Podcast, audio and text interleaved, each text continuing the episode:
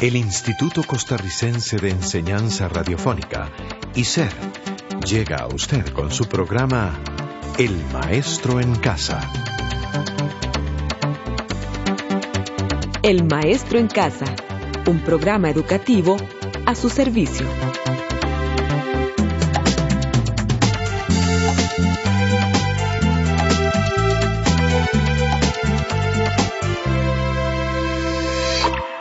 Hola José, hola estudiante del maestro en casa.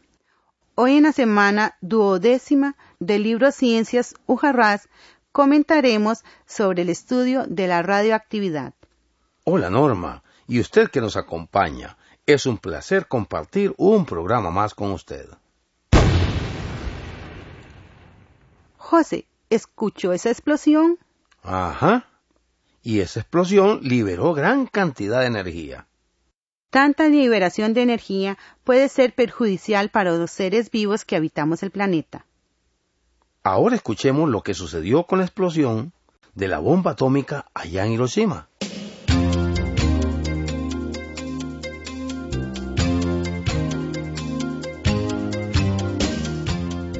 En 1945, durante la Segunda Guerra Mundial, hubo una enorme explosión que detonó en Japón, exactamente en Hiroshima y Nagasaki.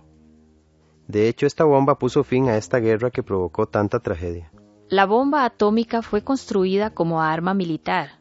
Fue de gran impacto ya que se desconocía qué tanta destrucción podría ocasionar, así como las consecuencias de la liberación de radiaciones después de su explosión. Los japoneses a esa explosión le dieron el nombre de el Sol de la Muerte, debido a los efectos que provocó, dejando una gran huella de dolor. Los residuos de la explosión quedaron a largo plazo en la atmósfera y produjeron daños severos a los sobrevivientes, quienes aún, años después, cargan las consecuencias como las mutaciones en su código genético. A pesar de todo el daño producido por este tipo de armas, muchas naciones cuentan con ellas, las cuales son manipuladas por seres humanos y con ello la responsabilidad de preservar la vida y el bienestar del planeta.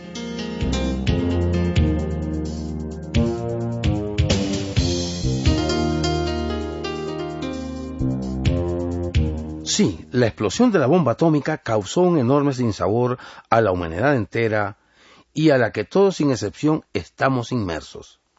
La explosión de una bomba atómica es un fenómeno muy complejo, en la que interviene la liberación de una enorme cantidad de energía. Esta energía se libera en forma de calor y radiación de toda la longitud de onda. ¿Sabe? Los primeros científicos que realizaron estudios sobre la radioactividad fueron los esposos Curie y Antonio Becquerel. Anthony trabajó con ciertas sales de uranio y observó que este elemento emitía espontáneamente radiaciones.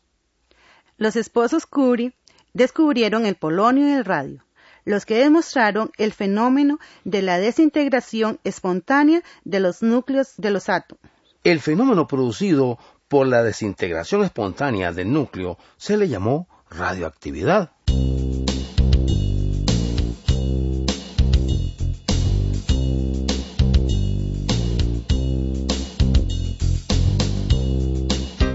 La radioactividad ocurre cuando ciertos elementos tienen propiedad de emitir radiaciones semejantes a los rayos X en forma espontánea. Los rayos X tomaron importancia en el campo de la medicina y la cirugía. Los rayos X son como una fotografía. Por medio de estas radiografías se pueden ver los huesos de nuestro cuerpo, los órganos y muchas enfermedades que afectan al ser humano. Es por eso que cuando nos caemos y nos llevan al hospital, muchas veces el doctor nos envía a la sala de rayos X. Y esto es para saber si nos hemos quebrado algún hueso de nuestro cuerpo. Como podemos darnos cuenta, la radioactividad es de gran utilidad en nuestro medio, si la sabemos utilizar adecuadamente.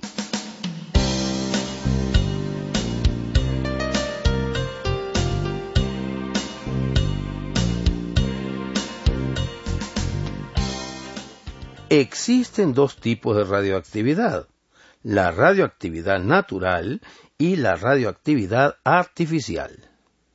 La radioactividad natural es la que comentamos al referirnos a los descubrimientos de los esposos Curie y Becquerel. Esta radioactividad corresponden a los elementos más pesados que pueden ocasionar radiaciones espontáneas. Las emisiones de las partículas alfa, beta y gamma son elementos radioactivos que se encuentran en la naturaleza. La radioactividad artificial se hace con la finalidad de buscar nuevas fuentes de energía. Como producto de la radioactividad artificial se tienen los isótopos llamados radioisótopos. Algunos ejemplos de elementos radioisótopos son el carbono 14, el yodo 131, el cobalto 60, entre otros, y son de importancia en la medicina, la industria y en las investigaciones arqueológicas. La radioactividad artificial se elabora en los laboratorios.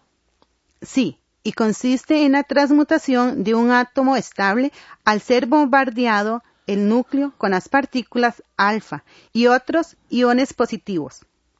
Con la energía que se produce por medio de la radioactividad artificial, el ser humano la aprovecha para diversos fines, que pueden ser pacíficos o bélicos.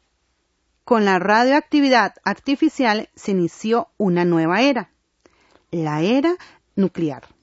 Entonces, un ejemplo de radioactividad artificial fue la bomba atómica que se utilizó como arma bélica contra el mundo. Sí, la bomba atómica fue un arma tan poderosa que dejó huellas imborrables para la humanidad, tragedia y desolación. Ah, pero no todo es negativo. En la industria es posible crear energía eléctrica a partir de la energía nuclear. Por lo tanto, diremos que la radioactividad, así como tiene sus desventajas, también tiene sus beneficios.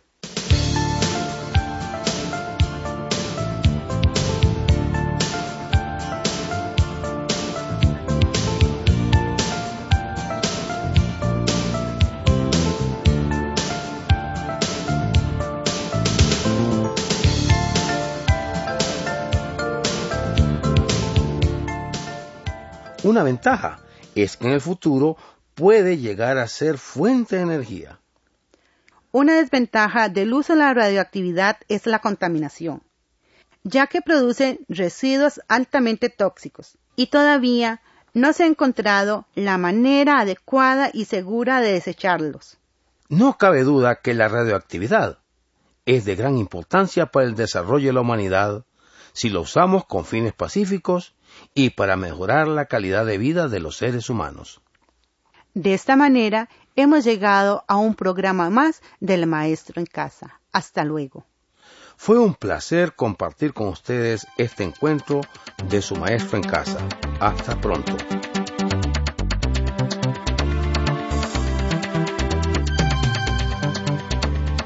Este programa fue producido por ICER en colaboración con el Ministerio de Educación Pública.